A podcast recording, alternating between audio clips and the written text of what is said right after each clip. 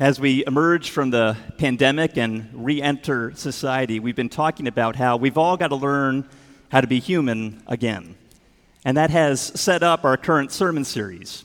Jesus not only shows us what a truly human life looks like, but the whole reason why Jesus lived, died, and rose again was to make us fully human like himself.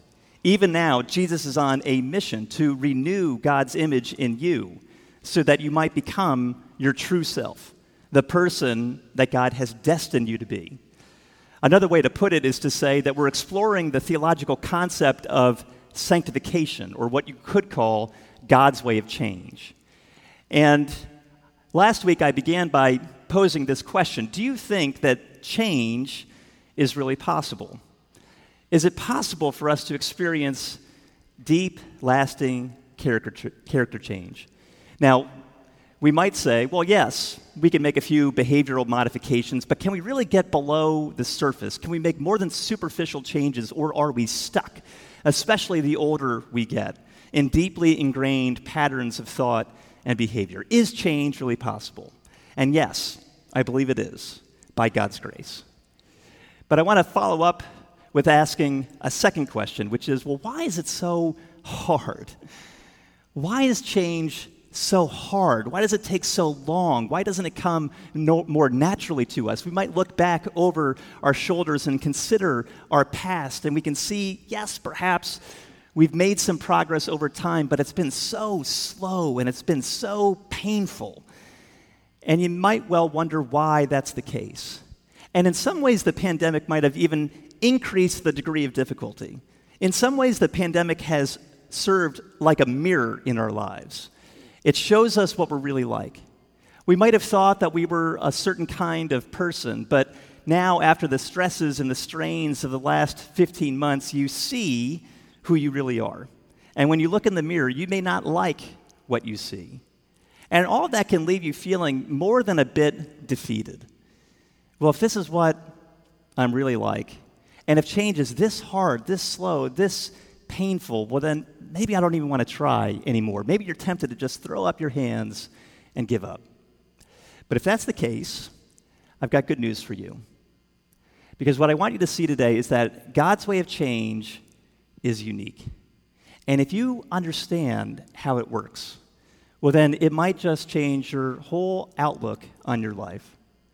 And so I'd like us to explore God's way of change more deeply today by considering the foundation for change, the fight for change, and the freedom of change by focusing on Colossians chapter 3, verses 5 through 14. Now, last week we looked at verses 1 through 4, so now we'll continue with Paul's letter to the Colossians.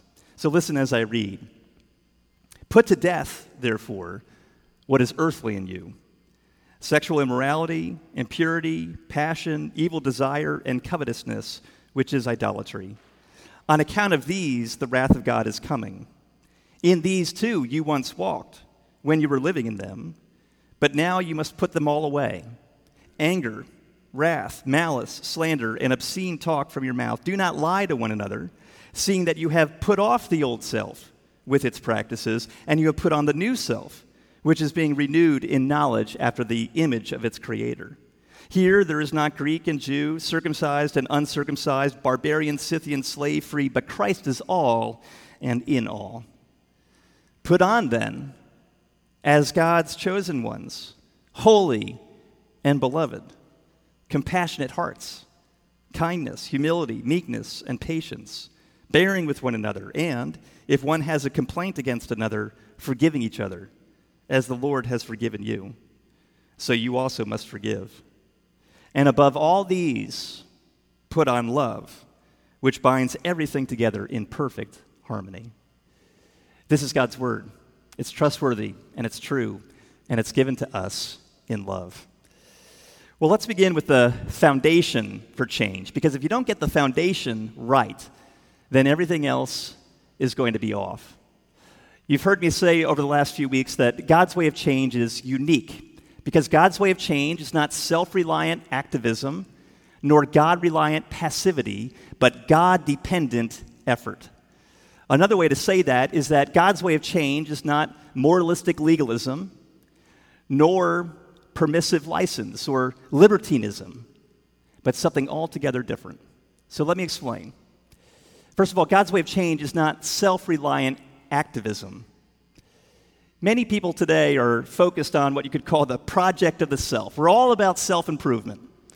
And there's all kinds of people that are pushing different philosophies or techniques or strategies in order to help you become a new and better you.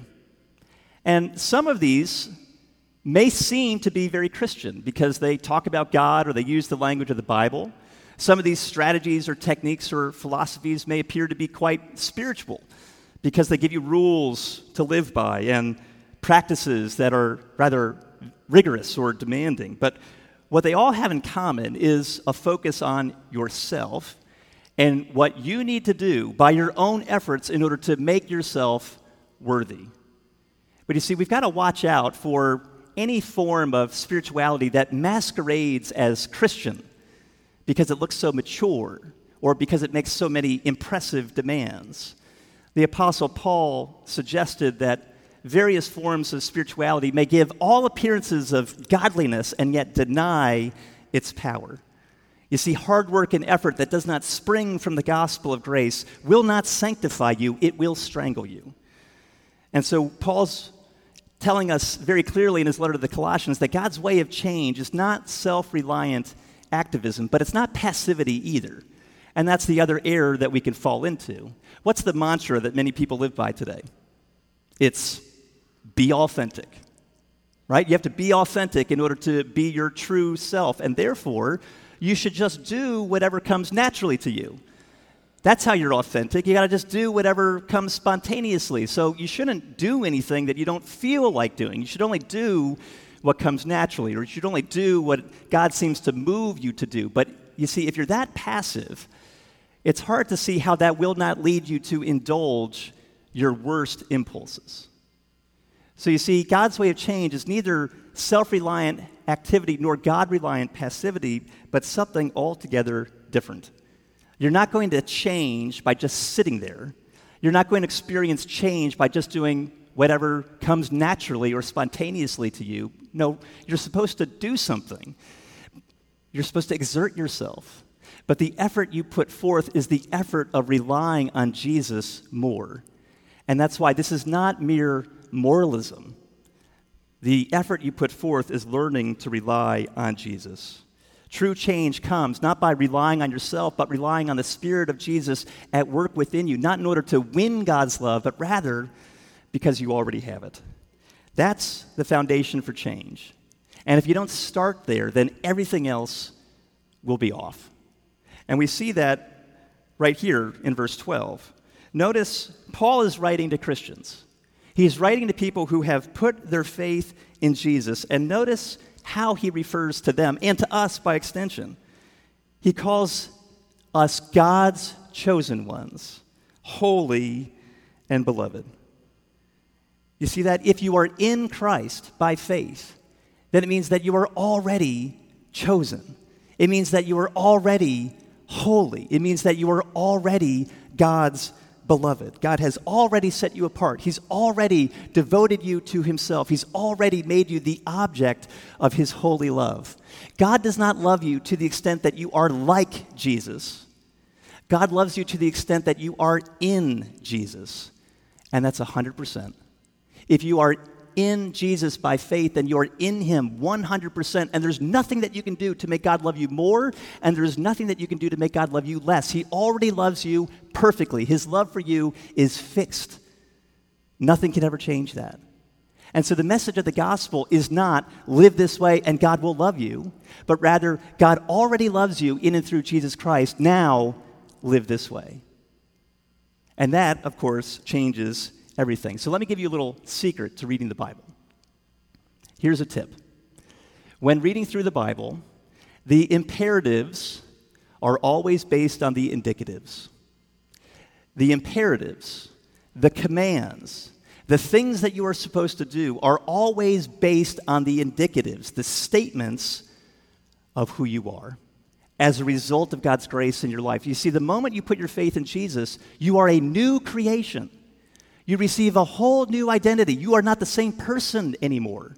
And so the commands in the Bible are never telling you to try to become something that you're not, but rather to be who you already are. Be who you already are by God's grace. Live out this new identity that you have received.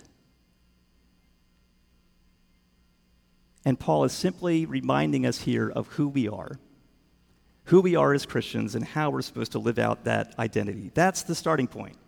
And if you don't get that right, then everything else will be off. Your spirituality may give the appearance of godliness, but it will, in fact, deny its power if it is not built on this foundation. But that's not to suggest that change is easy. No, you've got to fight for it. You have to fight for it, and that's why the Christian life is so hard. Now, the moment that you put your faith in Jesus, you are engaged in a conflict you're brought into a conflict between what the Bible calls the sarx and the spirit.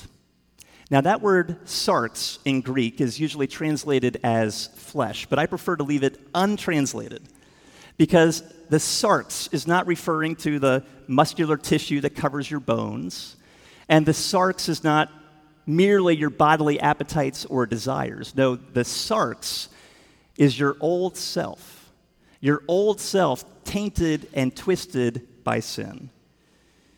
And when you're a Christian, when you put your faith in Jesus, Jesus frees you from the power of sin, but not yet the presence of sin. When you put your faith in Jesus, Jesus frees you from the power of sin. You're no longer under its dominion, but you have not yet been freed from the presence of sin. It still continues to exert an influence on your life. So, another way to think of it would be to say that your, your old self has been dethroned, but it has not yet been destroyed. Although one day it will be. But for that reason, that old self continues to rear its ugly head. It continues to exert its influence. It, it continues to distract you from living out the new identity that you have received in Jesus. Now, everyone experiences inner conflict. We, we all go through periods in our lives where we experience competing desires within us. But before you become a Christian, that's just a, a, a conflict happening within you. But you see, the Christian experience is something even more radical. It's not just conflict within you, not just a battle within yourself, but it's actually a battle between the sarx and the Spirit of God. The Spirit of God that is now at work within you. The battle is even more intense, which actually is a kind of encouragement in a strange sort of way.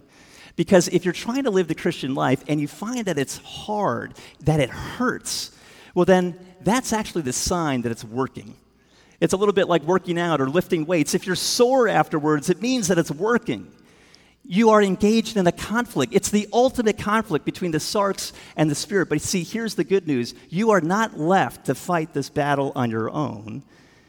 No, you have a superpower at your disposal. You have the very Spirit of God, the very same Spirit that raised Jesus from the dead, is at work in your life to put to death the old self and to raise you up to be the new self. And so the key to transformation and change is not relying on yourself, your own power, your own resources, but relying on the Spirit that is active within you.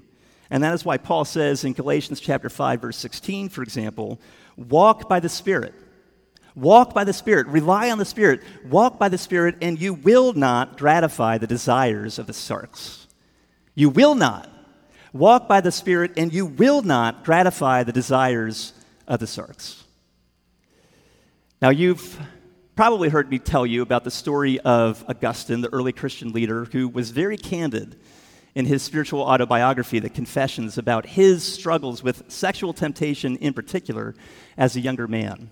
And there's a particular moment in the Confessions when he describes how he became a Christian, how he eventually gave his life to Christ. He was living in Milan at the time, and he felt like his life was going nowhere he was somewhat disillusioned. He tried many different philosophies. And he was experiencing at this point something like a, a, spiritual awakening. He felt the tug to put his faith in Jesus, but he just didn't think that he could do it. He didn't think that he had the strength or the power to leave his old life behind. And so one day he goes out into the garden outside of his home and he sits underneath a fig tree and he's overwhelmed. He begins to cry. He's weeping about his condition. He, he, he has this desire to become a Christian, but he doesn't think he can do it. And while he's sitting there crying underneath this fig tree, he hears a child's voice somewhere from beyond the walls. And the, the child is singing or chanting words. And he, he doesn't recognize these words from a song or a game. He doesn't know exactly what they mean, but the child keeps saying over and over again, Take up and read. Take up and read. And so he takes this as a sign. Well, maybe, maybe God's trying to communicate with me and he wants me to take up and read the scripture. So I'm going to read whatever verse my eye first falls on. And so he picks up a Bible and he starts reading. And what does he read? Romans chapter 13, verse 14 put on the Lord Jesus Christ and make no provision for the flesh to gratify its desires. And with that, in that moment, Augustine said that suddenly it was as if a light of certainty shone in his heart, and all of a sudden the gloom of darkness vanished. Now, many people would probably say, well, the, the, way I became a Christian was by reading John 3.16. For God so loved the world that he gave his one and only Son, that whoever believes in him shall not perish, but have eternal life. But for Augustine, no, it was Romans 13. Put on the Lord Jesus Christ. Put him on and make no provision for the flesh, the sarx, to satisfy its desires. But you see, Jesus never said becoming our true selves would be easy. No, he set us free in order to enter the fight. And so, what does that look like in practice? Well, here in Colossians, Paul uses the metaphor of taking off and putting on clothing. In the same way that there's different types of clothing that are appropriate for certain roles or occasions, so there are certain practices, certain lifestyles that are appropriate, that are befitting the life of a Christian and others that are not. And so that's what we have to do. We have to actively think about what we will take off and what we will put on. Well, one of the first weddings that I ever performed was for my best friend growing up, who had a hilarious sense of humor. So, as a gag gift for all of the groomsmen, including the minister, he gave each of us a red Speedo bathing suit with our nickname written on the back side in silver. So I received a red Speedo bathing suit with the word Thunder written across the back because my nickname in high school was Thunder Touch, a name I earned from my young life leader because I had a tendency to inadvertently break things. I don't know how many dishes, glasses, or holes uh, I broke or um, destroyed. Whatever I touched, I broke. Now, uh, maybe that bathing suit, maybe would be appropriate to wear to the beach. You'll be happy to know I've never actually even put it on. But it certainly would not be appropriate to wear to a wedding. And I think the mother of the bride was very worried that we were going to wear it at least to the rehearsal. But you see, it would be shocking and offensive to wear a bathing suit, especially as the minister, to a wedding. And Paul is saying much the same thing. If you know who you are as a Christian, then it is shocking and offensive to wear certain lifestyles and practices as a Christian. So, in effect, he's telling us remember who you are and live your life that way. But clothes don't just pop out of the drawer and put themselves on. No, you have to think. You have to think. You have to think about what you're going to wear. And so, first of all, Paul tells us what we need to take off. And he uses a rather strong word here. He says, put to death what is earthly in you. In the King James Version, that's translated as mortify. You have to mortify what is earthly in you. Put to death your sin. To mortify your sin means to ruthlessly reject all those things that do not fit with your identity as a Christian. It means to live a life of daily repentance. You're, you're continually turning away from all that you know is wrong, which does not fit. So rather than dabbling with old habits or ways of life or letting them run their course or assuming that you could gradually get rid of them, Paul says, no, you must kill them. You must kill them off, put to death what is earthly in you. And so he gives us two lists of practices that we need to take off. The first has to do with sexual sins, the second has to do with sins of anger and of speech. And it's interesting to me, those are two categories that New Yorkers in particular seem to struggle with the most. But first, he tells us to take off sexual sins. Verse 5 Put to death what is earthly in you sexual immorality, impurity, passion, evil desire, and covetousness which is idolatry. Now, the first term that he uses there, sexual immorality, is actually one word in the Greek, and it is a catch all, a catch all word that refers to any and all, any and all sexual intimacy that takes place outside of the context of the covenant of marriage between one man and one woman. Now, Paul takes some time talking about sex, and so it's appropriate that we do as well because I think there's a lot of confusion in our day when it comes to sex. Many people either treat sex as nothing or as they treat it or they treat it as everything. See, some people treat it as nothing. They say, well, we human beings, we're, we're just animals. And so sex is nothing. It, it doesn't matter what you do, who you do it with, or when because it's just a way of getting our physical needs met. It's nothing. But then there's others who treat sex as everything. They would say, no, no, no, sex is central to my identity. This is how I express myself, and this is the closest I can ever come to a transcendent experience. So we treat it as either nothing or everything, but the Bible treats sex in a very nuanced kind of way. Not as nothing or everything. Sex is considered a good gift, it's a good gift of God but it's not ultimate. It's good, but it's not ultimate, and that is why it needs to be channeled in the proper way. It needs to be reserved for that permanent, exclusive covenant of marriage because sex is a nonverbal way of communicating to another person I belong permanently and exclusively to you. I belong permanently and exclusively to you. And so when you remove sex from the context of the permanent, exclusive bond of marriage, then you turn sex into a lie because now you're communicating something with your body that is not actually true in your life. Now, I'm not naive. I'm well aware that there are many couples listening to my voice right now who are living together and sleeping together, and you might say, Well, this is New York. What do you expect? Well, I expect, I expect you to stop. I expect you to stop because this doesn't fit. This does not fit with your Christian identity.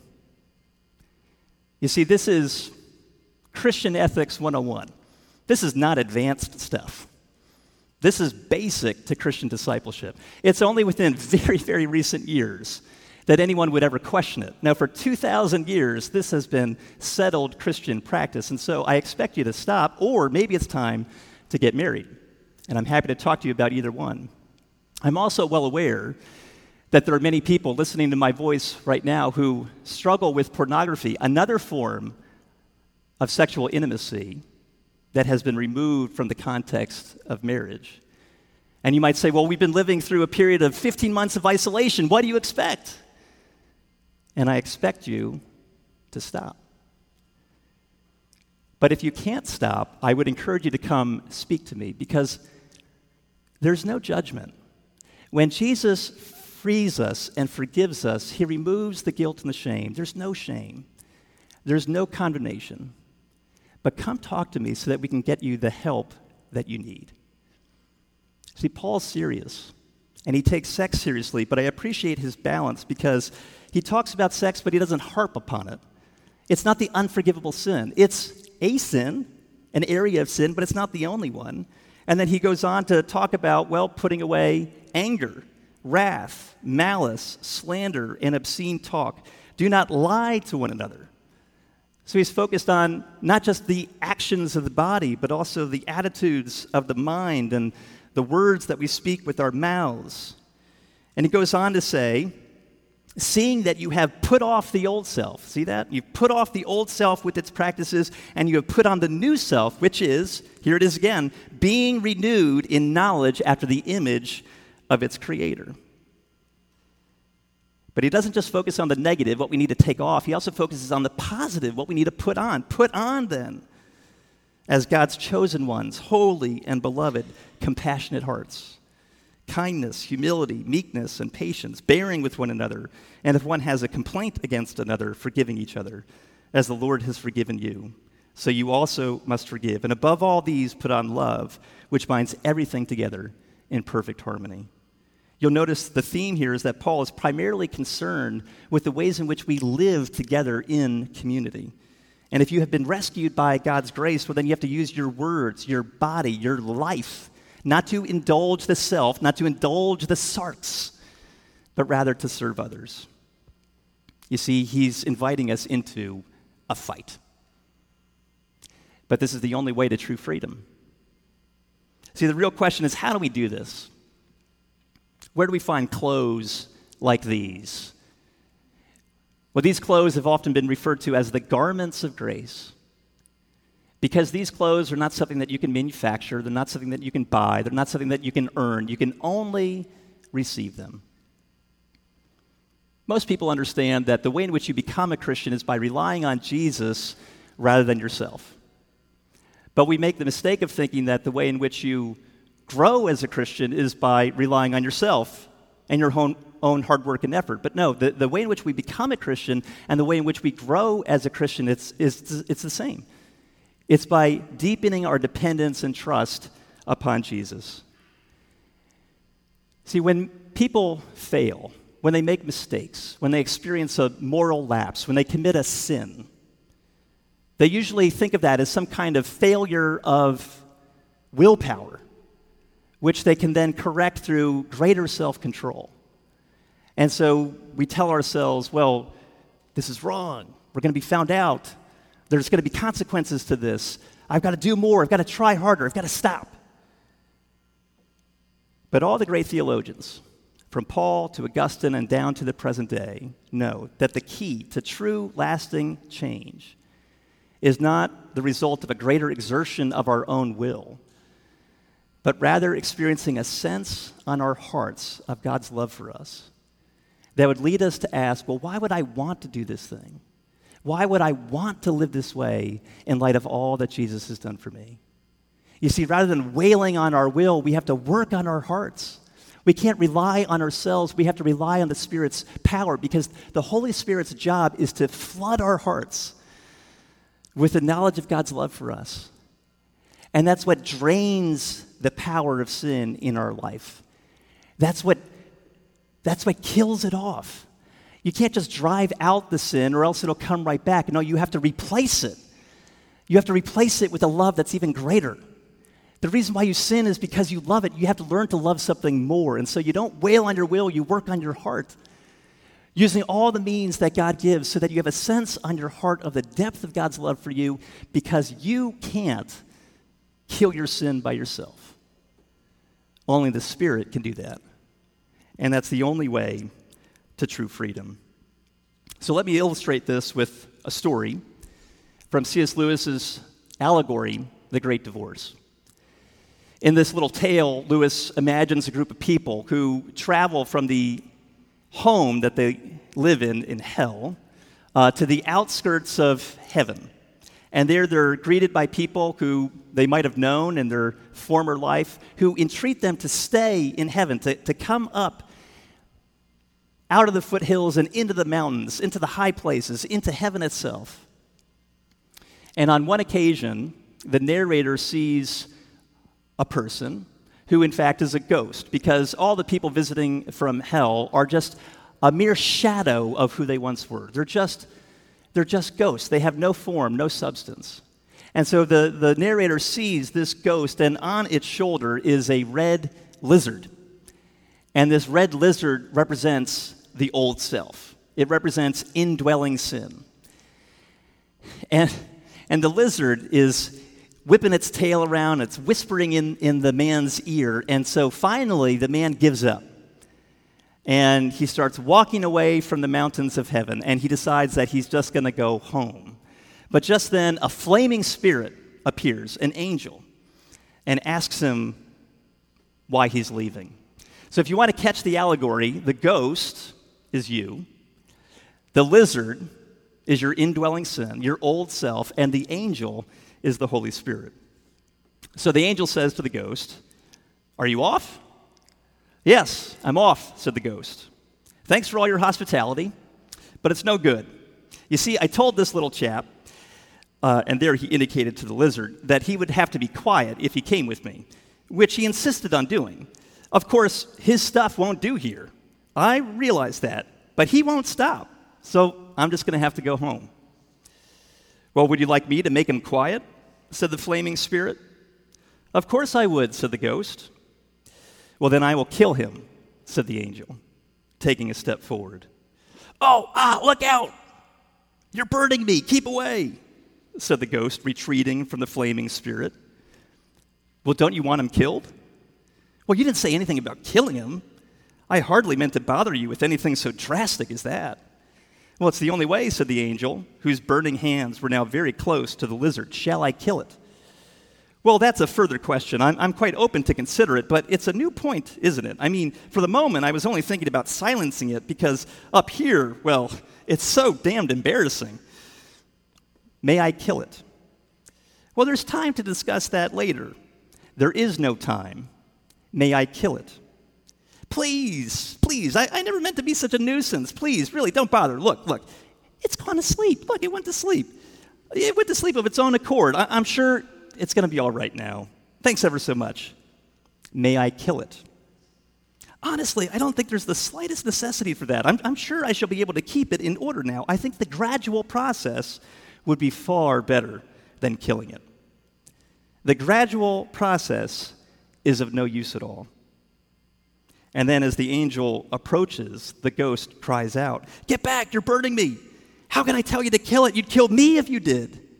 It is not so. Why? You're hurting me now. I never said it wouldn't hurt you, I said it wouldn't kill you. And finally, the ghost concedes and tells the angel to go on and get it over with. And so the angel closes its grip on the lizard, it twists it, and then casts it aside. But then something surprising happens. The ghost suddenly is transformed into a real man. Though he was merely a shadow of his former self, no form or substance, now that that indwelling sin has been destroyed, he becomes fully human himself. But then something even more surprising happens. Because that lizard does not merely die, no, it also is transformed, and it becomes the most beautiful stallion that the man had ever seen. And then he mounts this horse, and then together they speed away into the mountains of heaven. And then the guide, who has taken the narrator through this tour, asks the narrator, Do you understand all this, my son? said the teacher. Well, I don't know about all, sir, said I. Am I right in thinking that the lizard really turned into the horse? Yes, but it was killed first. You will not forget that part of it. Well, I'll try not to. But does it mean that everything, Everything that is in us can go on to the mountains. Nothing, not even the best or the noblest, can go on as it now is. But nothing, not even what is lowest and most bestial, will not be raised again if it submits to death. As Jesus himself said, give up yourself and you will find your true self. Lose your life, and you will save it. Nothing in you that has not died will ever be raised again from the dead. The death of sin is the only way to the freedom of life. Jesus never said that becoming our true selves would be painless and easy, but he sets us free in order to enter into the fight. And he gives us the resources to fight knowing that the victory is ours, not in ourselves, but in Him. Let me pray for us. Father God, we recognize that we are not yet our true selves. And so we pray that you would help us to see those aspects of our life that we need to take off and those new characteristics, attitudes, practices, behaviors, lifestyles that we need to put on in order to live out our true identity. Help us to see that you're not asking us to become something that we're not, but rather to be who we already are by your grace. So help us to remember who we are a new creation because of what Jesus has done for us. We ask this in Jesus' name and for his sake. Amen.